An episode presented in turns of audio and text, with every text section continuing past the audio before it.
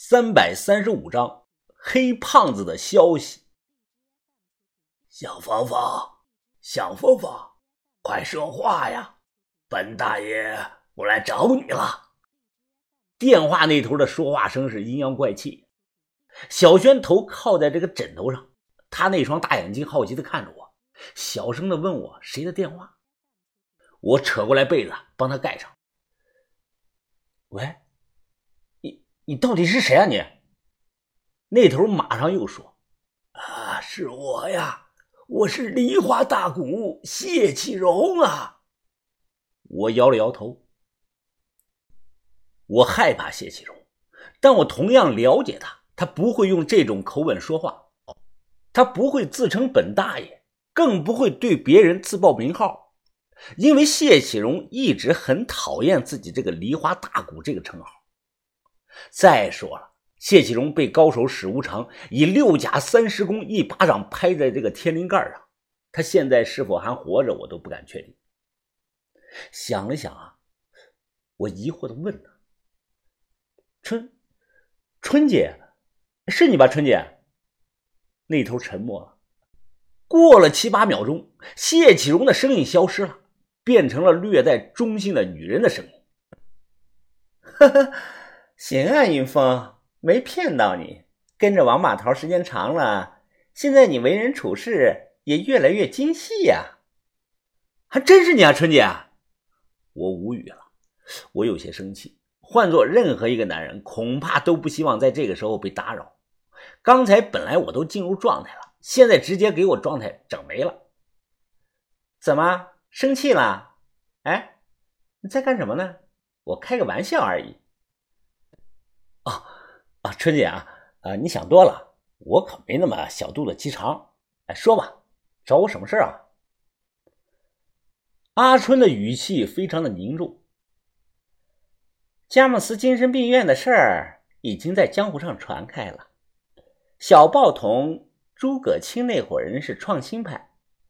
我、我师傅还有谢启荣，包括苦泉和魏武，都属于保旧派。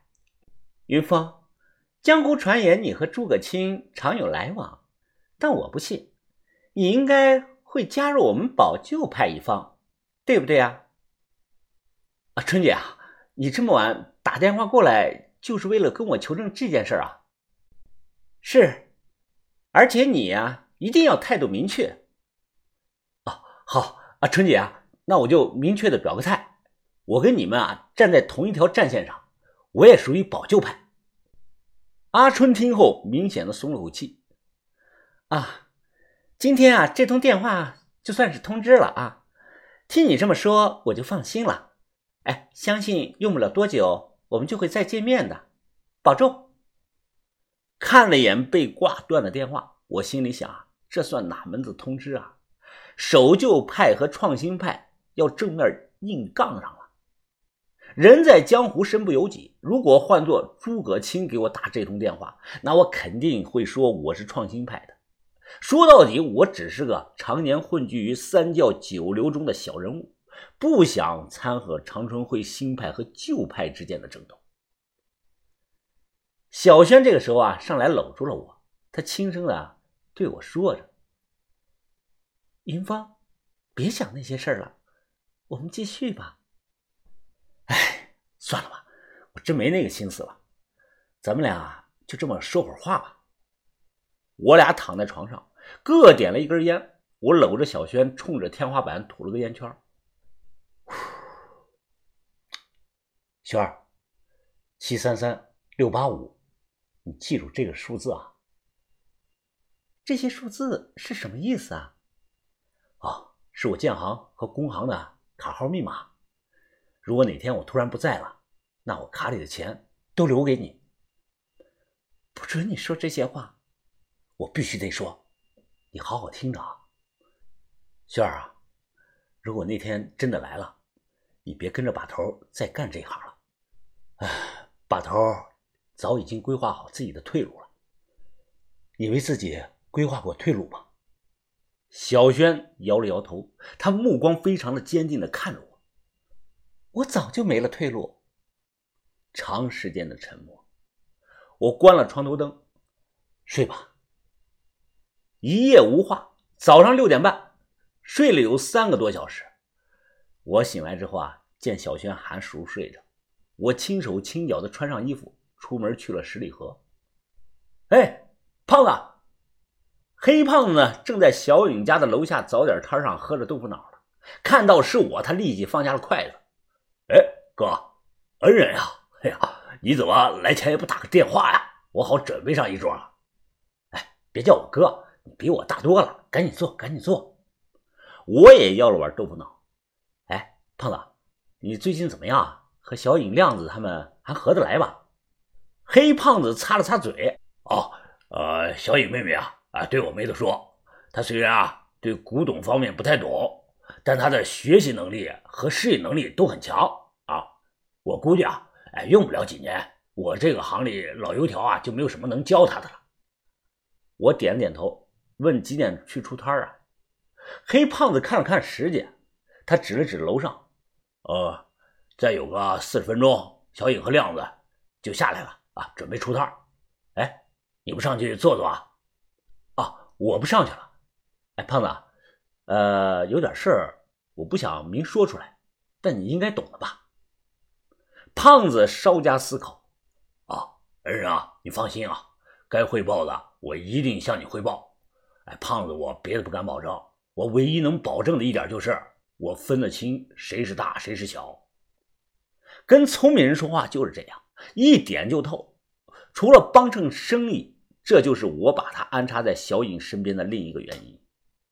我计划是这样的：等到下半年，就让小颖在潘家园开一家店，让他当明面上这个老板，去物色那些足够有钱、足够可靠的潜在客户。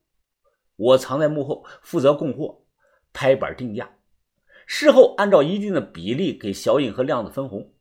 虽然我才是幕后老板，但我要是赚到了钱，一定不会亏待他们夫妇两个。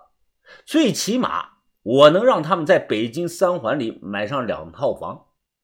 目前来看啊，一切都在按照我的预想计划稳步进行着。呃，恩人啊，这两天行里啊。出了个传言，闹得沸沸扬扬的。哎，你听说了没有啊？什么传言啊？我这段时间一直躲在与世隔绝的深山苗寨之中，消息确实闭塞了。黑胖子是左右看了看，他凑过来小声的对我说道：“呃，朝王知道不？听说啊，他当年埋的那些宝藏啊，哎，最近有了实打实的风声了，传说大概率是真的。”曹王是谁啊？曹王，我想了半天啊，没想到这是哪一个历史人物？难道是山东菏泽曹县出来的那个异姓王吗？黑胖子啊，有意卖关子，他让我再猜一猜。我一个小学毕业生，又不是历史老师，哪里能知道那么多呀？我呵斥了他一句，黑胖子马上乖乖的说了：“原来这个曹王就是伪齐的开国皇帝刘裕。”民间很多人都叫他儿皇帝，或者是走狗皇帝。曹操设立了摸金校尉这一官职，而刘裕这个人呢，设立了淘沙官一职，并且就是他挖了北宋的帝陵。我倒吸了一口气啊，忙问这个详细情况。黑胖子站起身来，哎，这里人多眼杂的，不方便，哎，去我屋里谈吧。天地会的传武宝藏、石达开的宝藏、儿皇帝的宝藏、江口沉银宝藏，还有这个南明福王宝藏，这是如今流传甚广的几个。以前没人信这些，直到两千零五年江口沉银重见天日被人发现了，不知道有多少人是拍断了自己的大腿啊！但目前就找到了这么一个，我举例的另外几个都没有发现。到了黑胖子房间，我没心思啊再喝水，让他赶紧讲。黑胖子啊看了看门外，然后呢轻轻的把门关上。啊，河北邯郸的大名府，一个月前啊，有人在大名府的水库淤泥底下找到了一个烂了这个阴沉木箱子，哎，可能有这么大吧。他伸手比划了一下，大概电视机的那个机顶盒那么大。知道里头装了什么玩意儿吗？我上哪知道啊？赶紧讲。黑胖子的脸色认真起来，他转头跟我说道：“纯银的正和通宝工钱呀，一百三十三枚，还有纯金的宣和元宝和大关通宝，听说加起来啊，大概有两百多枚呢，牛逼不？”